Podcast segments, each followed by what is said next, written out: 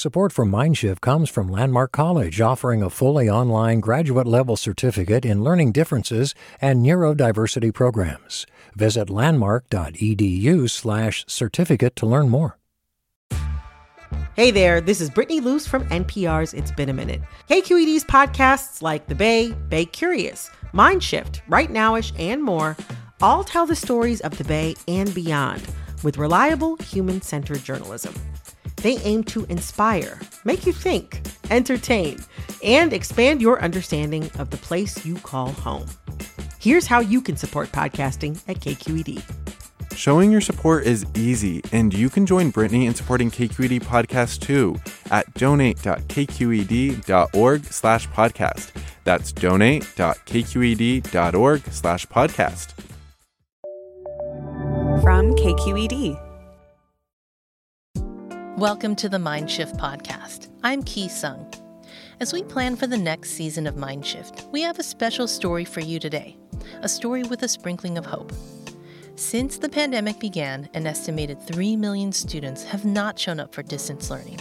Some reasons include connectivity issues, responsibilities at home, or an inability to engage online. But for some students, distance learning has helped them focus in ways they were unable to before the pandemic. I get to in bed and do my work instead of instead of sitting in hard chairs. This story comes to us from Oregon Public Broadcasting and the Class of 2025 project. Producers started following one group of students since they were in kindergarten, checking in every year as they make their way to graduation in 2025. Those students are now in middle school, and a few members of that class have improved their grades compared to pre pandemic days. Here's reporter Elizabeth Miller. Last year was Michael Contreras' first as a principal of Ron Russell Middle School. He's an energetic guy who loves to walk around campus chatting up students.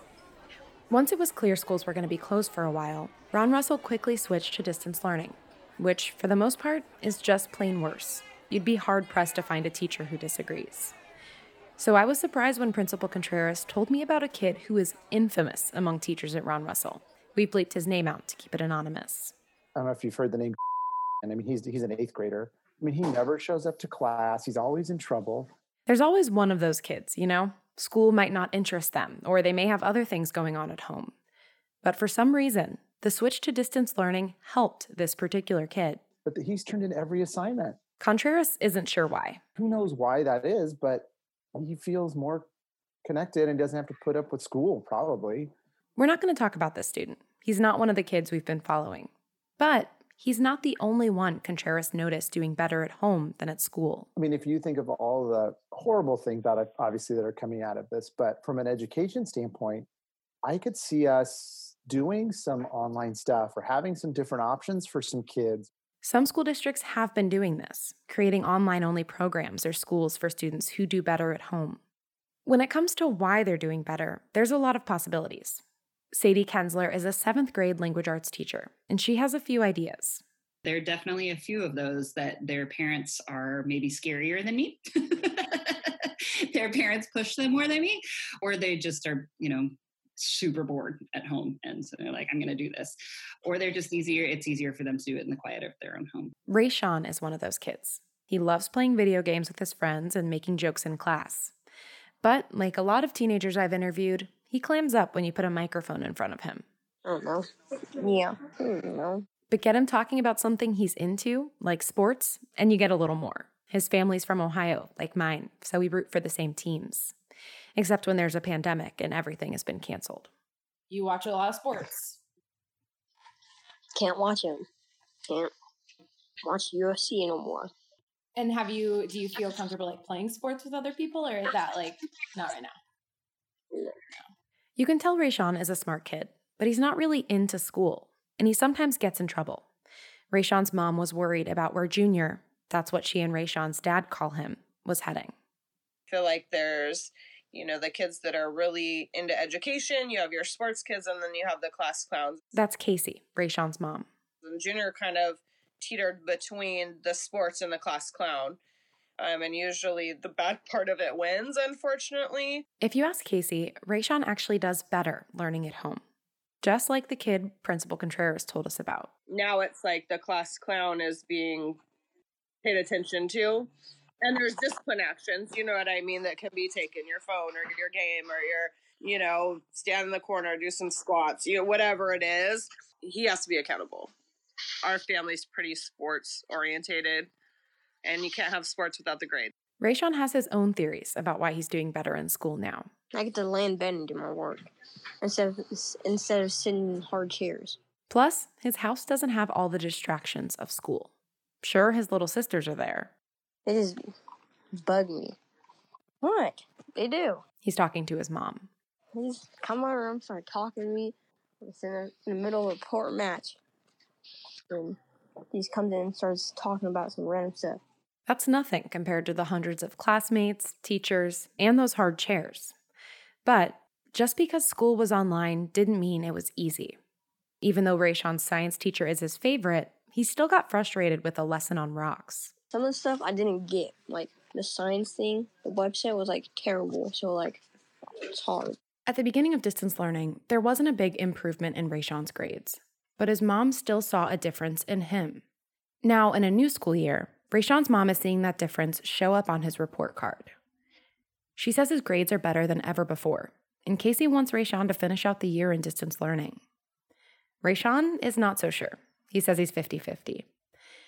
He wants to see his friends, and he'll wear a mask, but he doesn't want to deal with the dumb jokes that feel inevitable on a middle school campus.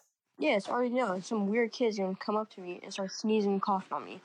But Rayshawn is the exception. School in this time has been really hard for most students. Another student we've been following is Shelby.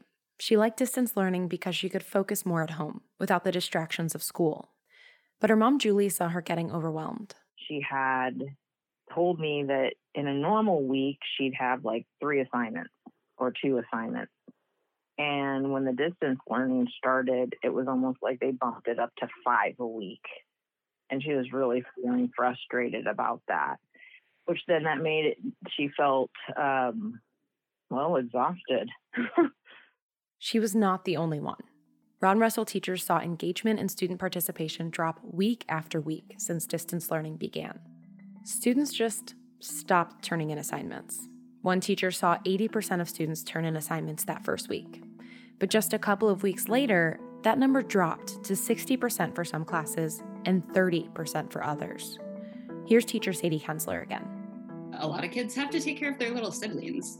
A lot of kids have to um, yeah do things at their home where they can't and so that's been getting more overwhelming and i think parents and their work going up and down and that's been trouble and like just all the internet issues and sometimes I get messages from students who have been absent for two weeks. They're like, our internet went out and now I'm back and I'm going to do it.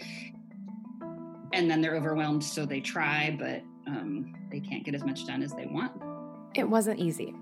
But in the end, all of these students passed the seventh grade. They're one step closer to graduating in 2025. That was OPB reporter Elizabeth Miller in an excerpt of the Class of 2025 podcast. You can find it wherever you get your podcasts. There's so much to unpack on distance learning, and we plan to look into it in the next season of the Mindshift podcast. Stay tuned. We're coming back this summer. I'm Ki Sung. Thank you for listening.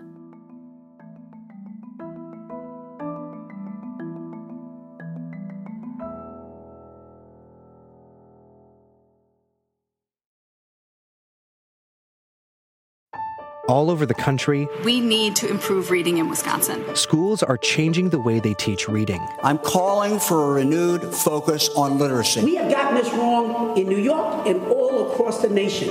And it's happening because of a podcast. I think your podcast has changed my life. And I'm going to share this podcast with everyone I meet. Sold a Story investigates how teaching kids to read went wrong. New episodes of Sold a Story are available now. Hey, it's Glynn Washington from Snap Judgment.